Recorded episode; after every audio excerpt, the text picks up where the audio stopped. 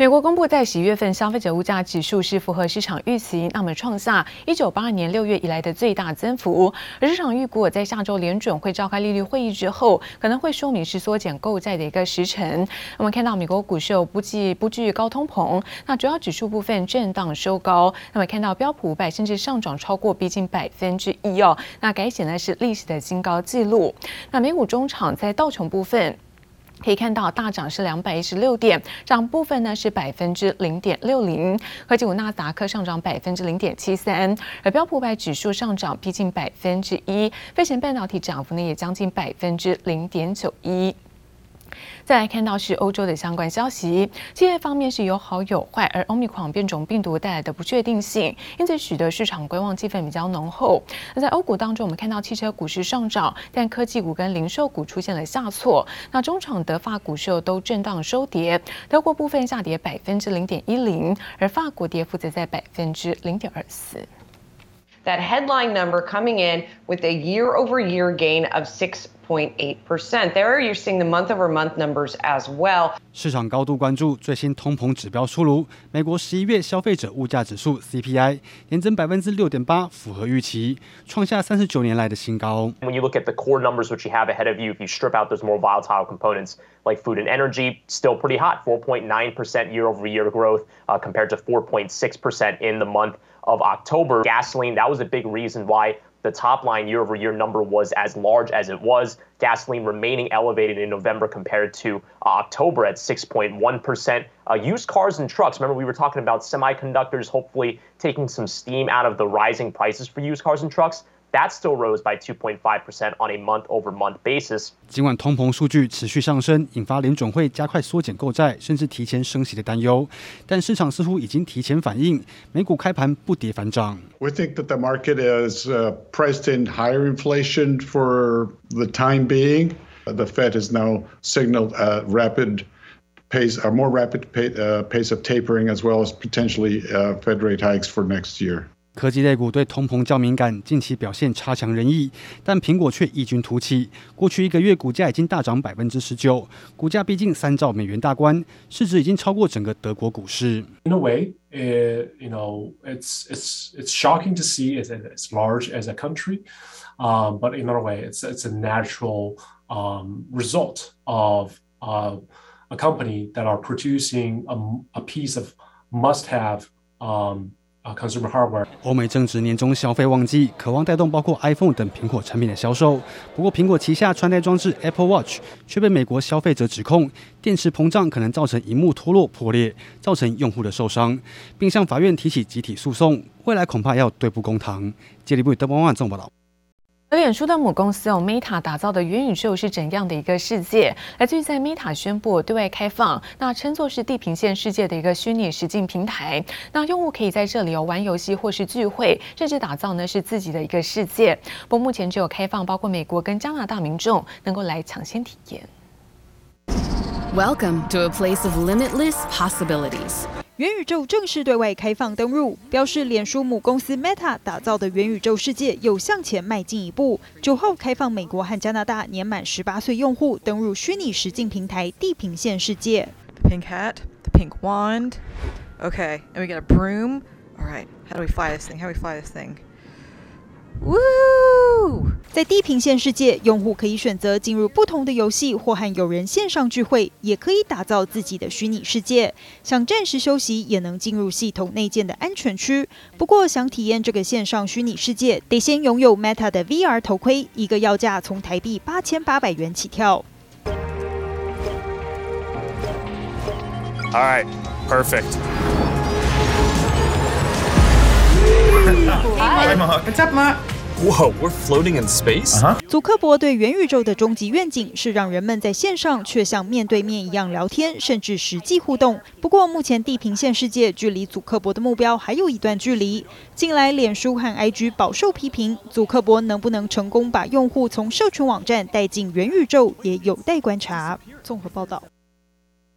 人民币有创下三年半的新高之后，那么大陆人行是出手主升，也宣布从十二月十五号开始上调是金融机构的存准率两个百分点。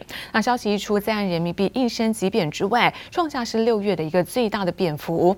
而离岸人民币有一度贬破了六点三八的一个关卡，在上周五是双双持续走弱。气势如虹的人民币冲到三年半新高，眼见即将突破六点三对一美元时。大陆人行突然宣布，十五号开始上调金融机构外汇存款准备金率两个百分点，由现行的百分之七提高到百分之九。消息一出，人民币应声九号收盘急贬百分之零点五，创近六个月最大贬幅。离岸人民币一度重贬破六点三八元关卡，时后双双持续走弱，对美元中间价下调为六点三七零二元。主要还是希望说，诶，透过这样的一个动作，诶，去主升人民币。一拉高的时候，市场美元就变少了；当美元变少的时候，这时候人民币相对来讲就被释出来了。一输出来的时候，人民币就相对贬值。人行本周全面降准后，同时抓紧外汇流动性管制，避免人民币过度升值。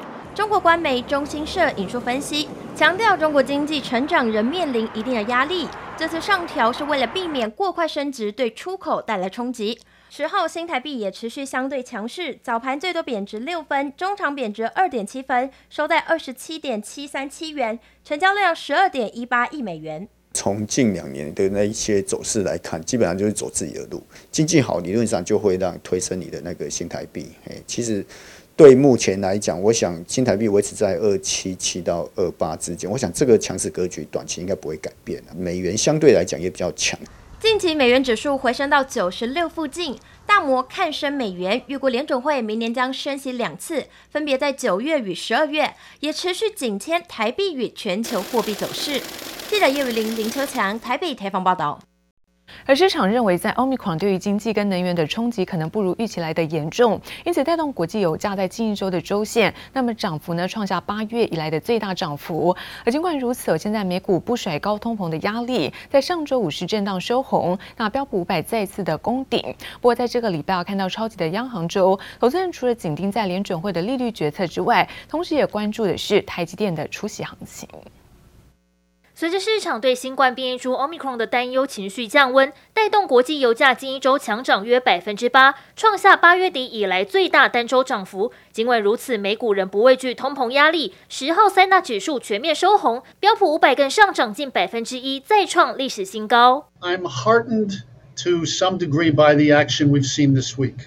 So we've only even even today it's been a nice day. So we've been seeing a backdrop of selling. And that does have me concerned.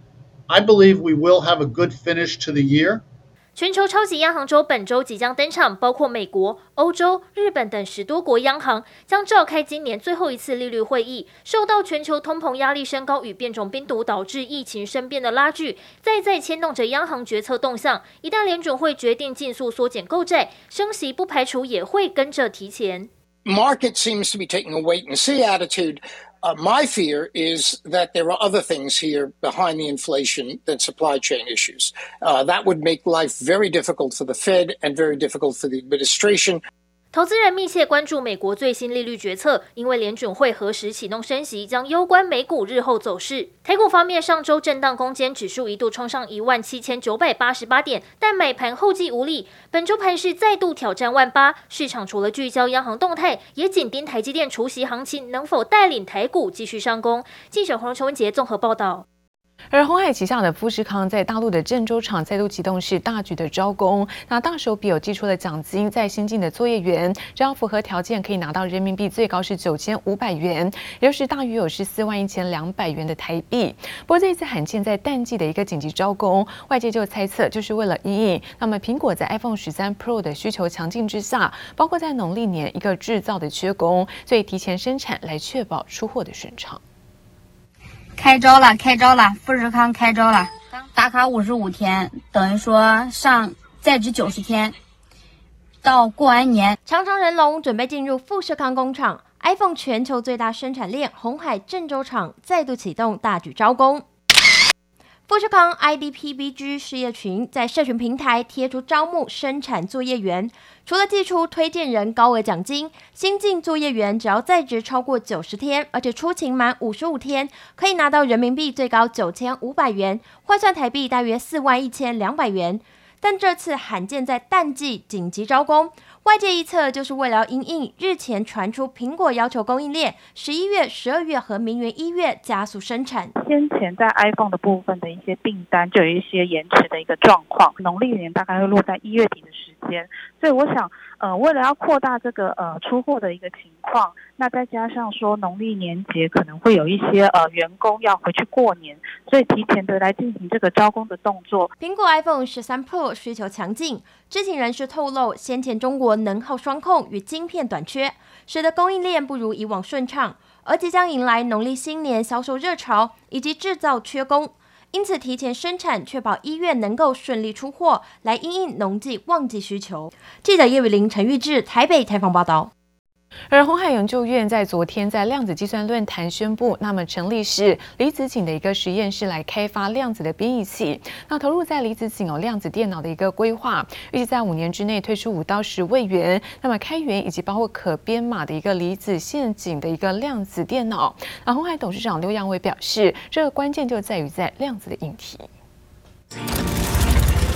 为了打败敌人，瞬间缩小进入虚幻空间，在漫威宇宙里的量子领域准备成真。鸿海研究院十二号宣布成立离子阱实验室，预计要在五年内推出五到十位元开源以及可编码的离子阱量子电脑，作为中长期可扩展量子电脑的平台原型。量子科技被誉为下一世代的解决方案，可视为驱动人工智慧、新世代通讯。半导体、资通安全变革的重要技术。目前，量子科技在技术发展上可分成几个重要领域，包含超导位元、离子阱技术等。红海研究院在评估人力、物力及可能性的发展后，决定投入离子阱的领域。量子技术若是改变未来世界的关键技术，那么在集团的三加三领域中，量子计算。则将是集团迈向 F 三点零科技的红海的重要武器。刘扬伟更强调，鸿海研究院的成立是为了将集团从过去的劳力密集升级为脑力密集，而台湾拥有完整半导体产业链，成为量子电脑的最佳助力。至于政府由科技部、经济部及中研院共同组成量子国家队，未来五年将投入八十亿元进行量子科技研发、建置产业合作平台等，期盼扩大台湾量子科技的产业发展，能在世界占有一席之地。记者陈湘婷、王维煌台北采访报道。而五 G 跟元宇宙呢，是这一两年来科技圈最夯的两大议题。但到底什么时候才能够普及，出现了更多的相关应用，却迟迟没有是正确的一个答案。为了加速台湾五 G 的发展，现在台湾科技厂那特别和高雄市政府来做合作，在高雄红海大楼打造是五 G 专网，免费的一个测试的场域，让小企业能够拥有是完整的五 G 测试空间，也鼓励更多产业，那么新创团队能够加入五 G 阵营。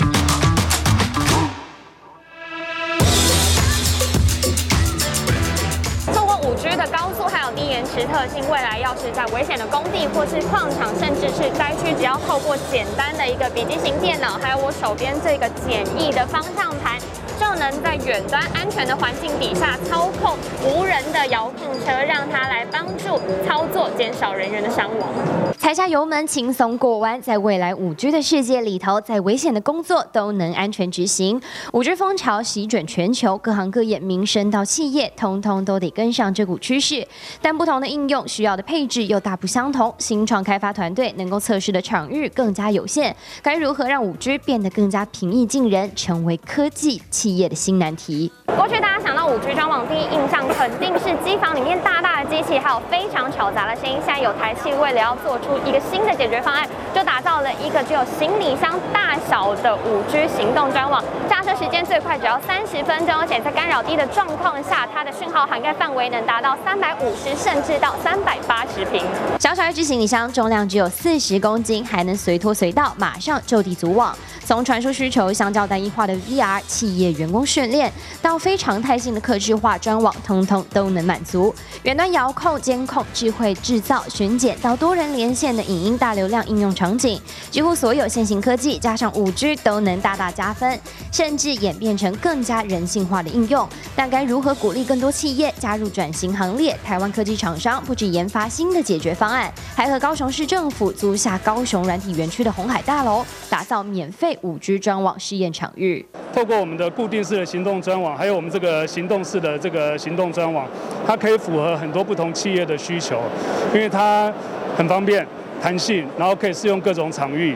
我们现在希望就是说，跟各个新创的产业，还有跟业者大家合作，可以开发一些新的应用。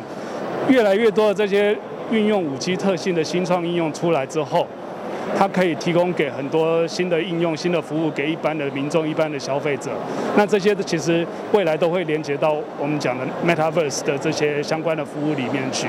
有了大企业和政府的支持，让新创产业遍地开花，甚至开发出有科技算命之称的声波辨识软体。有新创公司特别利用机器学习开发了一款声纹辨识软体，它只需要短短九十秒的时间，就可以透过你的说话方式来找出你是一个什么样的人。未来应用在市场上，也能更加针对的对您实施行销策略。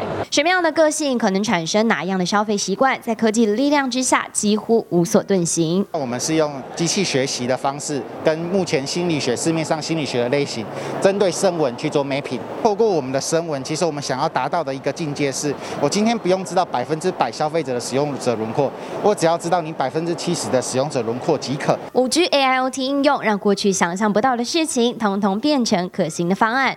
不难想象，在五 G 更加普及、更加全面的未来，世界将变得多么方便。电影里头疯狂的元宇宙，好像也就没有想象中遥远。解答：王文煌，高雄采访报道。